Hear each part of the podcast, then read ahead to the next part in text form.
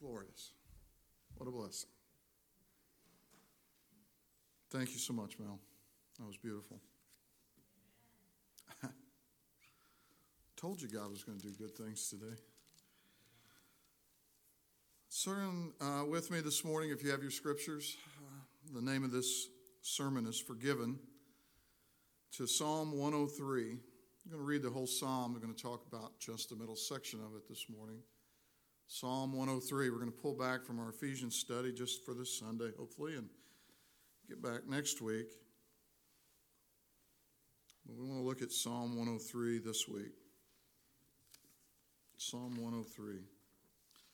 This is the word of the Lord. Bless the Lord, O my soul, and all that is within me. Bless his holy name. Bless the Lord, O my soul, and forget not all his benefits, who forgives all your iniquity, who heals all your diseases, who redeems your life from the pit, who crowns you with steadfast love and mercy, who satisfies you with good so that your youth is renewed like eagles. The Lord works righteousness and justice for all who are oppressed. He has made his way known to Moses, his acts to the people of Israel. The Lord is merciful and gracious, slow to anger, and abounding in steadfast love. He will not always chide, nor will his anger remain forever. He does not deal with us according to our sins, praise God, nor repay us according to our iniquities. For as high as the heavens are above the earth, so great is his steadfast love towards those who fear him. As far as the east is from the west, so far does he remove our transgressions from us. As a father shows compassion to his children, so the Lord shows compassion to those who fear him. For he knows our frame and he remembers that we are dust. As for man, his days are like grass. He flourishes like a flower of the field. The wind passes over and it is gone. Its place is known no more. But the steadfast love of the Lord is from everlasting to everlasting on those who will fear him, and his righteousness to the children's children, to those who keep his covenant and remember to do his commandments. The Lord has established his throne in the heavens, and his kingdom rules over all.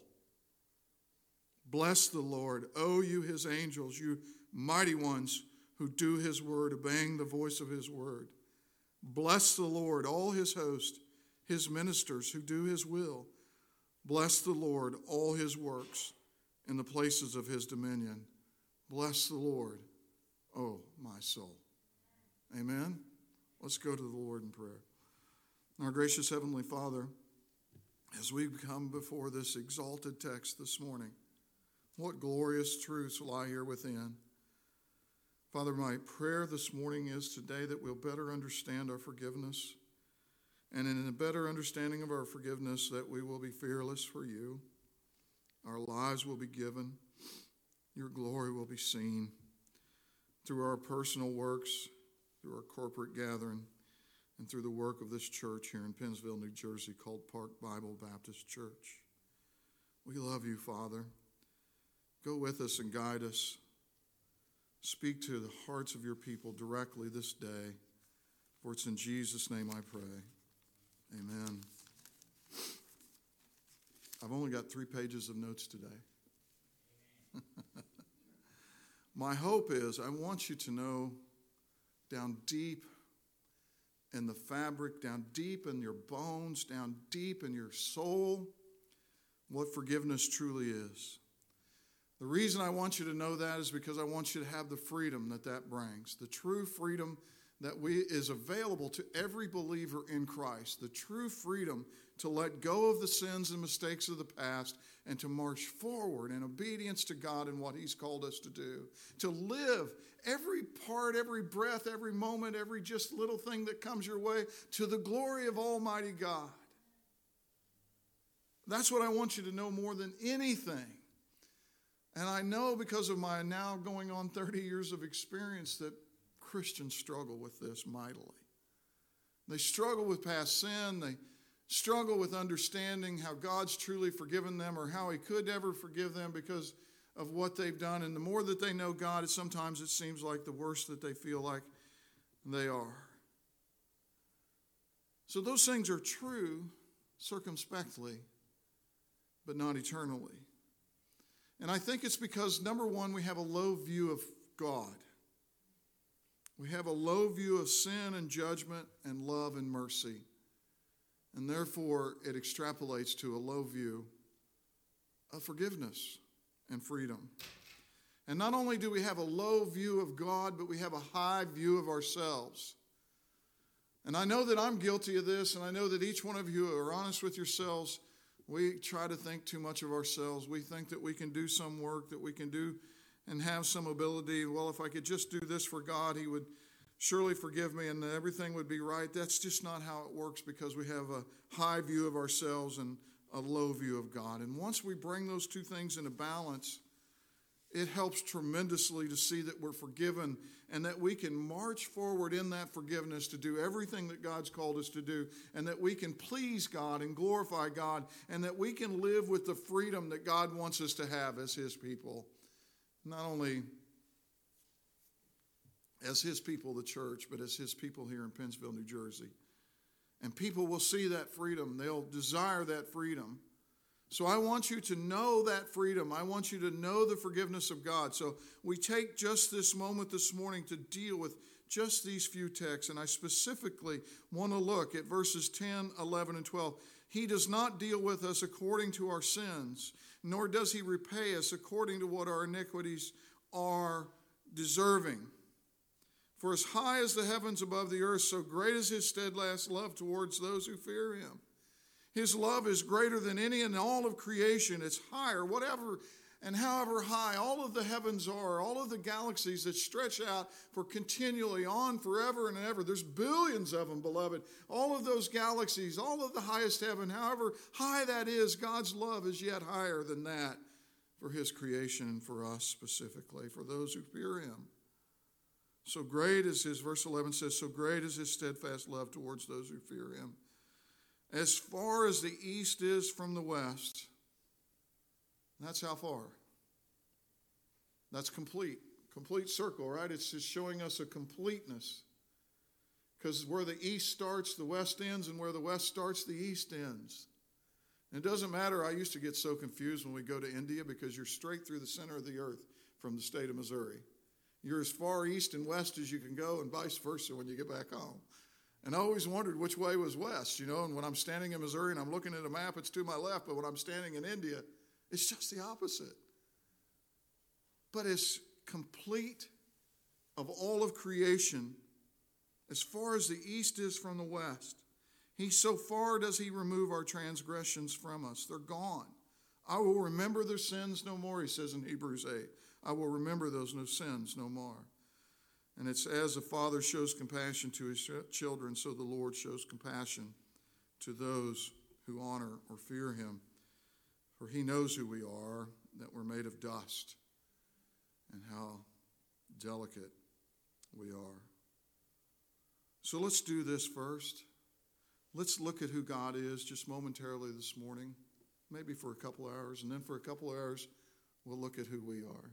You guys up for that? I got a few head shakers, right? Herman Bavinck says this the idea of the existence of human existence apart from the or independent of God is nowhere found in Scripture. God is this, God is unique. He is absolute. He is the absolute cause of all that exists. All of the starry host, every planet, all of them he created and he calls them all by name, and not one of them, scripture says, is missing. Thousands of billions of galaxies, space so vast we can't explore it, unknown, stretching without end, all of it created and known and understood in the mind of God. Yet he also knits the baby together in its mother's womb and makes it to nurse at her breast. God created all the complexities and the marvels of the human cell. God Almighty created it all and all of it in all of its complexity, the intimacy of it, and the immensity of it, all of creation. He created all of it, the whole creation, for His glory and for His glory alone, to bring Him fame, to point to His goodness, to point to His power, to point to His sovereignty, to point to His majesty. Every particle of it, beloved, every breath of your life, every day that you live, all of it with purpose and necessity and importance, and all of it for His glory. We're just scratching the surface of who God is. Because not one thing that is is wasted. Not one thing is left out, not one thing is by mistake or accident. But every particle, every planet, every star, every baby, every breath you take, every day that you live, all of it for His glory. Keep your finger in 103 and let's turn to Psalm 33 just momentarily.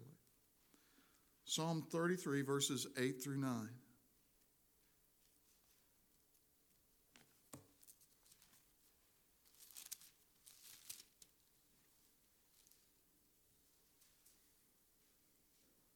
Because of who God is, this passage tells us let all the earth fear the Lord.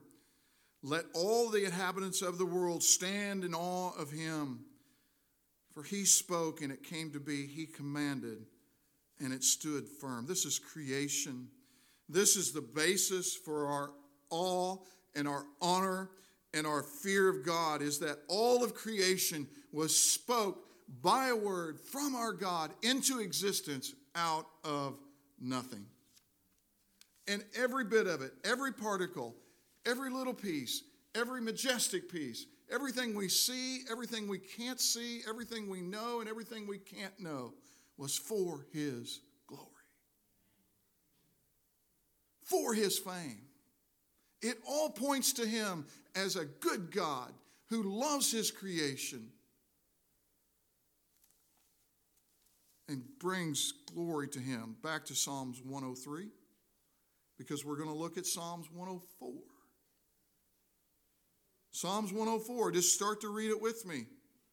We don't have to go with my words. Let's just use the words of the Bible this morning. O Lord my God, it says, You are very great. Verse 1 Bless the Lord, O my soul. By the way, this is the formula that's being used. You saw it in 103, it was in the first verse, it bookended the 103rd Psalm, you see it in the very last verse because when we look and we understand who God is, this is the this is what we say. This is the rejoicing of our heart. This is the, the testimony that uh, Mel's beautiful song testify, come and testify, come to the fountain and testify what God has done. And we yell out, Bless the Lord, O my soul. Bless the Lord, O my soul. You've made it all for your glory. You've made me for your glory. You've done all of this. All of it is beautiful. All of it has meaning, has purpose. Bless the Lord, O my soul.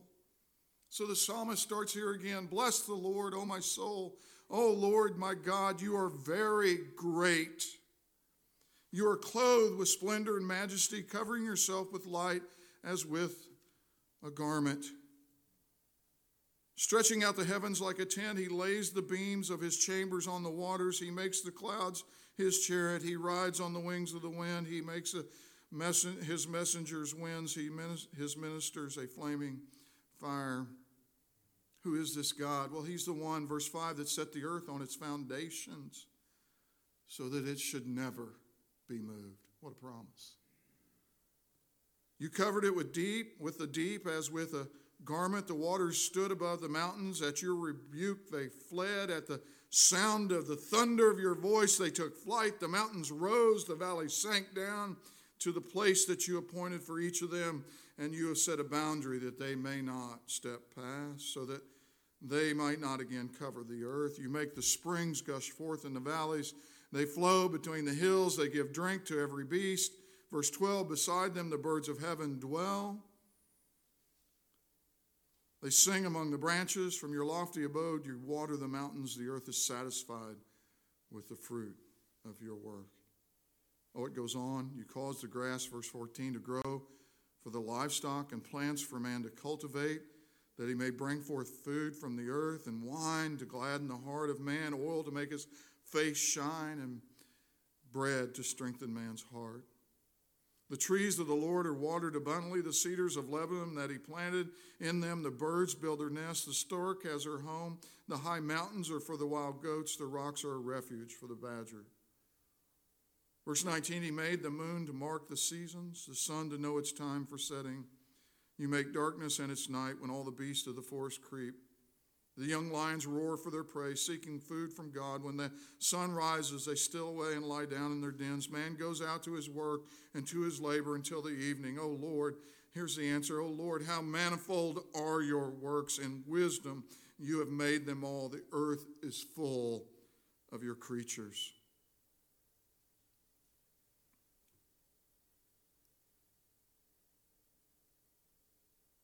Verse 25 Here is the sea, great and wide. It teems with creatures innumerable, living things both small and great. There go the ships and Leviathan, which you formed to play. These all look to you to give them their food in due season. When you give it to them, they gather it up. When you open your hand, they are filled with good things. When you hide your face, they are dismayed. When you take away their breath, they die and return to dust. When you send forth your spirit, they are created. You renew the face of the ground. May the glory of the Lord, verse 31, endure forever. May the Lord rejoice in his works, who looks on all the earth, it trembles, who touches the mountains and they smoke. I will sing to the Lord as long as I live. I will sing praises to my God while I have being. May my meditation be pleasing to him, for I rejoice in the Lord. Let sinners be consumed from the earth and the wicked will be no more. Bless the Lord, O my soul. Praise the Lord. Huh. Have you read that psalm before?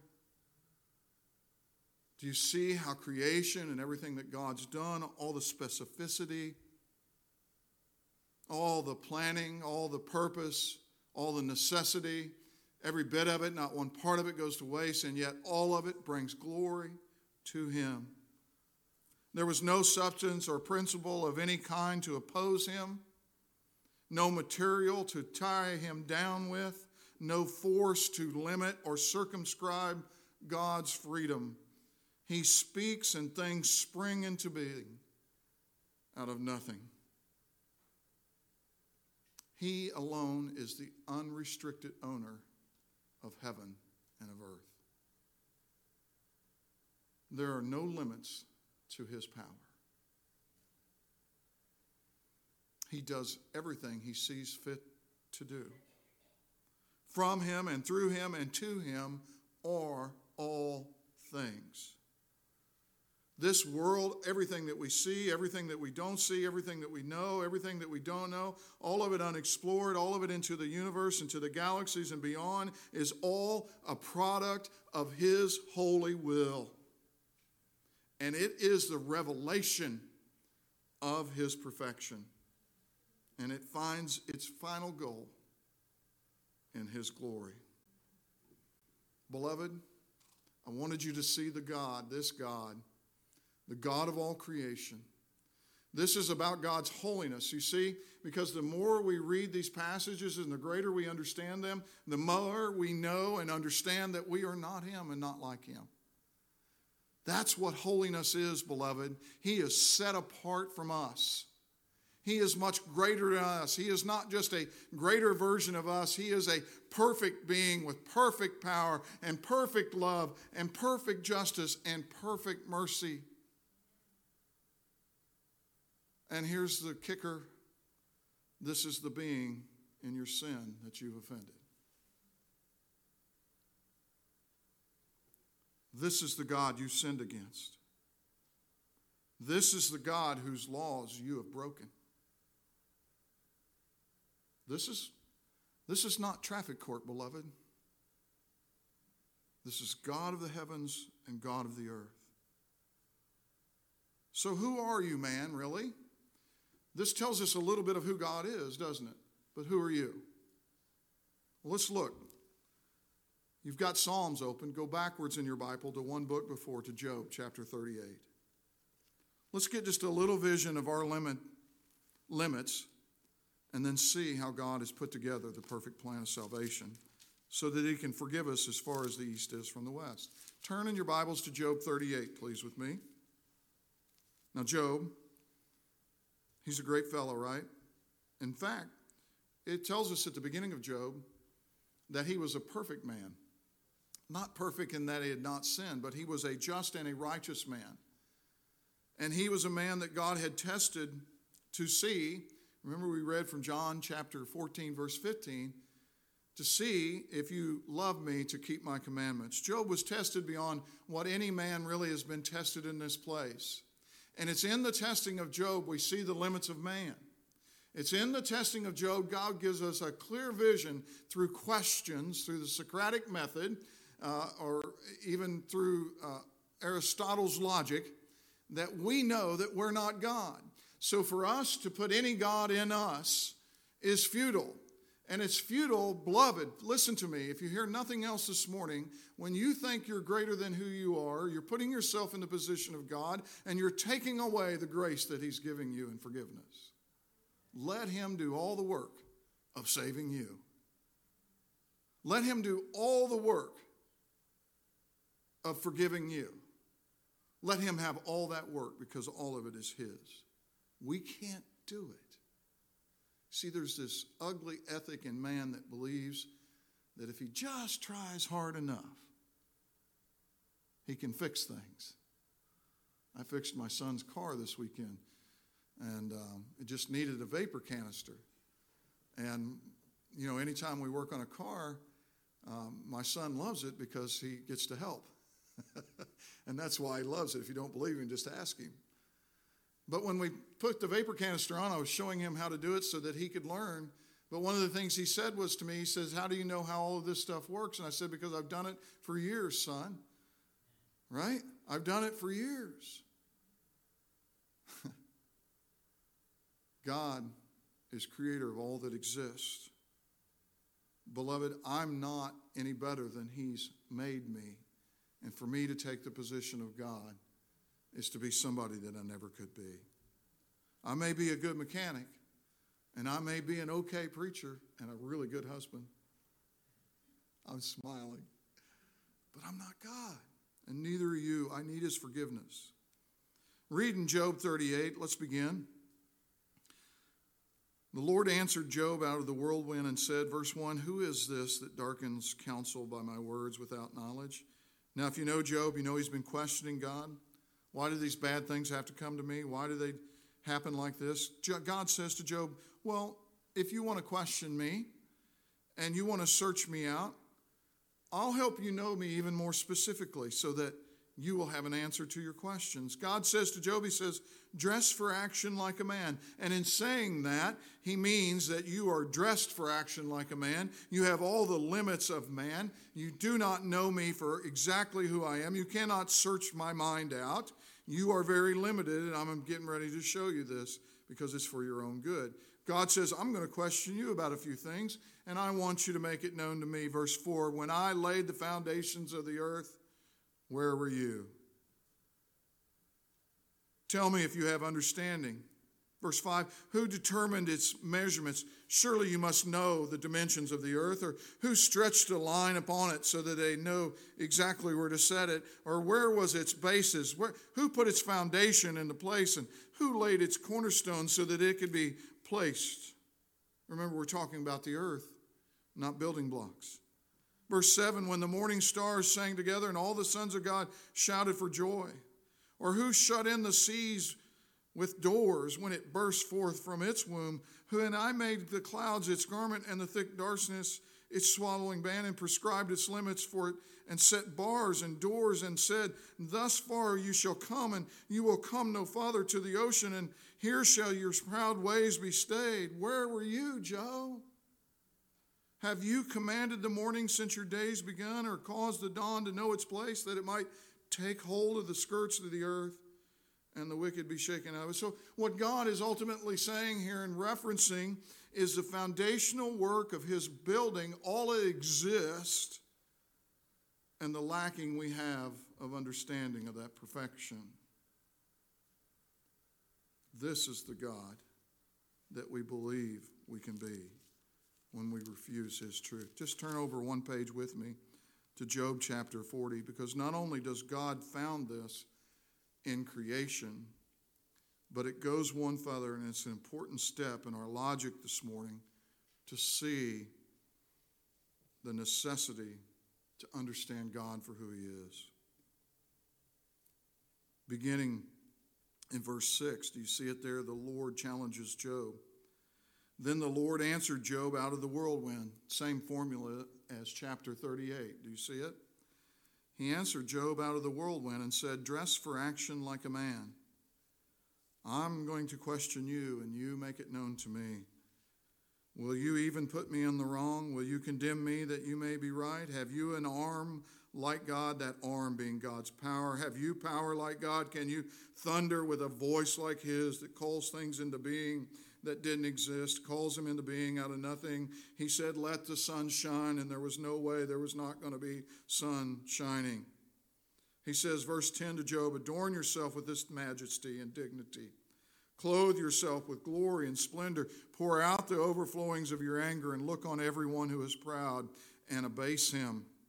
Look on everyone who is proud and bring him low, and tread down the wicked where they stand. Hide them all in the dust together, bind their faces in the world below. And then, and only then, will I acknowledge to you, Job, that your right hand may save you. You see, God is bringing to Job the age old question is what can we do with evil? And the point of that question ultimately, yes, the evil that we see in the world, and you know as good as I do this morning that we continually fight against the evil in the world, yet it's continually there and it seems overwhelming and consuming. So, what God is saying to Job is, you go fight this evil, put low, judge everybody, judge appropriately, and judge rightly, because God is the final judge as creator. He's the just judge of all the earth, Scripture tells us. But not only that, the problem of evil goes deeper because the problem of evil resides in our own hearts. Remember, it's us who sinned against God. So, beloved, this is the God you must approach. This is the God you must be reconciled to. This God, this God who is set apart, this God who is righteous, this God who is holy. And your only answer could be the same as Isaiah's Woe is me, for I am undone. I'm a man of unclean lips, or as John in Revelation 1:17, when he saw Jesus in his judgment stage and he fell at his feet as though he were dead. And in Exodus 33, it tells us, uh, uh, God tells Moses, You cannot, no one can see my face and live. So not only can you not approach this God because of your sin, but if you did approach this God because of your sin, His glory, His righteousness, His perfection, His holiness, His set apartness, His majesty, all of it would crush you would crush you. You cannot approach that light. Often the sun is used, in, used for an illustration of God's glory. The sun is pure, the sun is glorious, the sun is brilliant, and it's shining. And it, it draws you closer to know more about it, but as you do, you know you're going to be destroyed. And it's not a perfect illustration, but it's an illustration of God's glory. In the burning bush, the bush was not consumed because God is a consuming fire. He's continually purifying anything that comes to him. So problem is with us beloved is that we don't think enough about who this God is and we think a little bit too much of ourselves. So we come to the position that we make God less than who He is so that He's more palatable to us. And you may not want a God that's this powerful. You may not want a God who has this much control over your life and all of creation. You may not want a God this sovereign. You may not want a God this just. You may not want a God this holy. You may not want a God this set apart, but this is the very God you must have.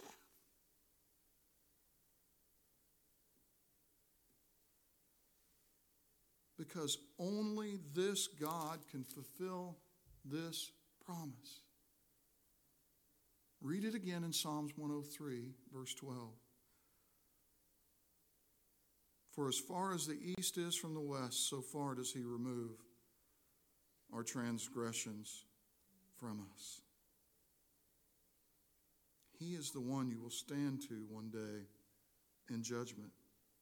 But how can we come to a God who is so holy? How can we come to a God who dwells in unapproachable light? Beloved, I have great news for you this morning. I have the best news.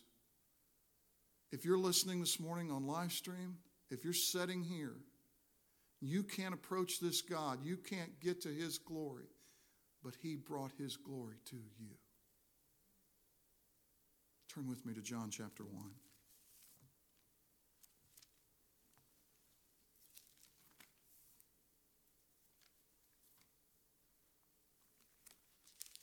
You see it here, John chapter 1.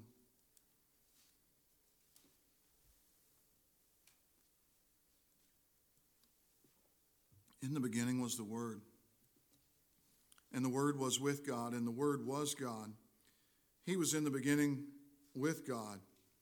All things were made through him, and without him was not anything made that was made. In him was life, and the life, that life, was what?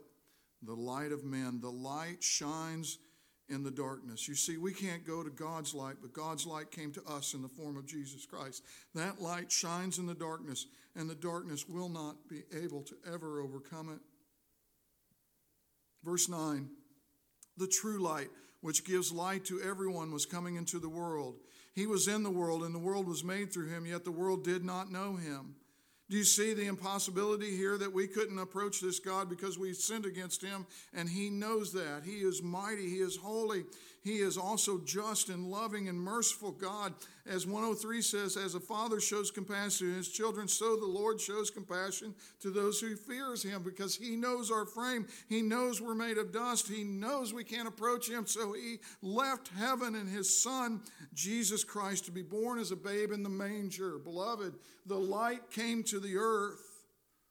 He came to his own people, and his own people didn't receive him, but to all, verse 12, who does receive him, who believes upon his name, he gives them the right to become the children of God. You are reconciled to that holy God of creation that we spent all of this morning speaking of, all of his glory, all of his sovereignty, all of his justice, all of his set apartness, all of his righteousness. You are reconciled so that you can boldly approach his throne in his Son, the light of the world, Jesus Christ.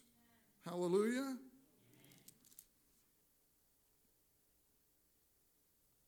And that word, verse 14 says, became flesh. He dwelt among us, and we have seen his glory. Glory as of the only Son from the Father. He's full of grace and truth. John bore witness about him and cried out, This is the one of whom I said, He comes after me, but ranks before me, because he was before me. Verse 16 For from his fullness we all receive grace upon grace. Oh, beloved, if God's law and God's holiness creates His majesty and His glory and His beauty, how much more does His grace complement that holiness and glory and beauty? Verse 17 tells us, For the law was given, it came through Moses, but grace and truth came through Jesus Christ. No one has ever seen God. Indeed, the Old Testament will fill in and tell us in Exodus and Isaiah and Daniel and again in the New Testament and Revelation, no one can even approach God. And beloved, Genesis 2:17 says in the day that you eat of it you shall surely die. God was long suffering with our first parents and he's long suffering today. We don't immediately receive the punishment of death because God is waiting to show us who he is. But that death comes from being judged by that glory. And if you don't have the light that came into the world to cover your sins, it'll be eternal death. You'll be eternally separated from that light. Turn with me just briefly as we wrap this up to Hebrews chapter 10.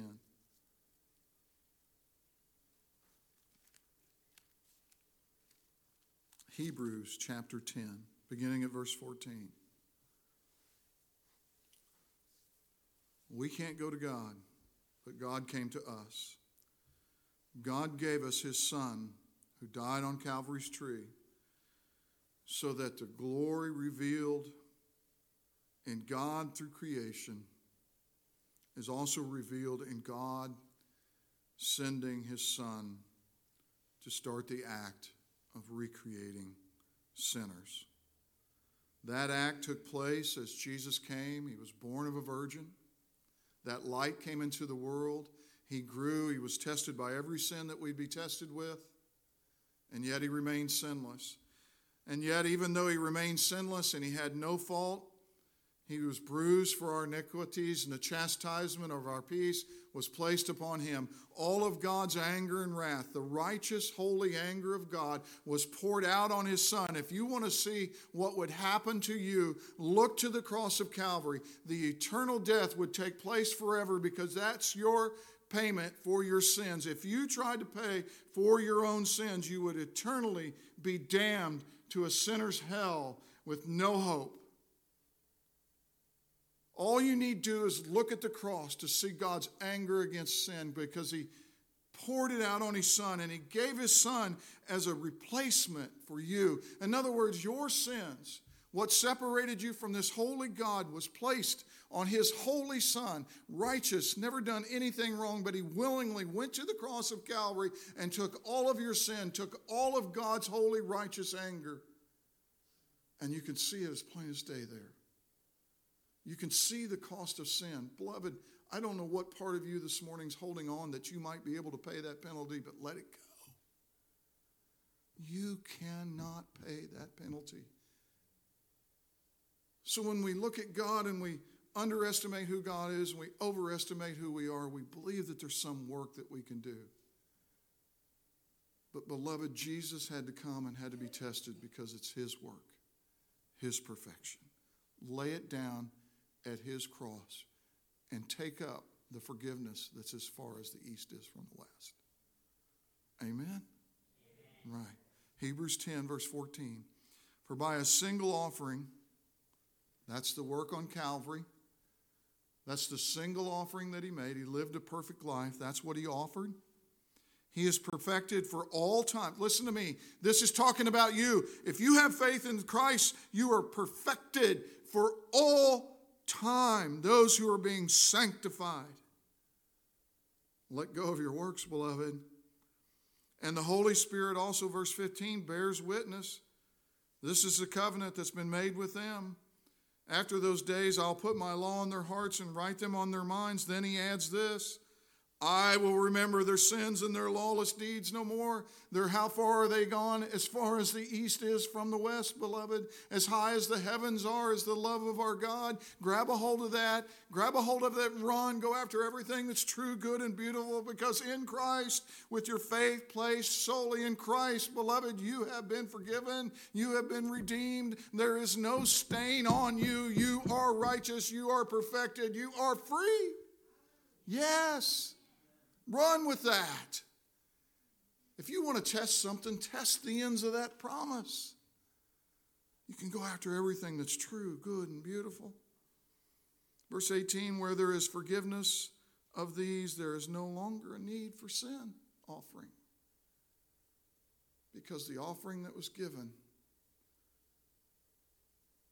the self, the light of Jesus Christ, was a once for all offering that paid for your sin. Therefore, brothers, verse 19, since we have confidence, you see that?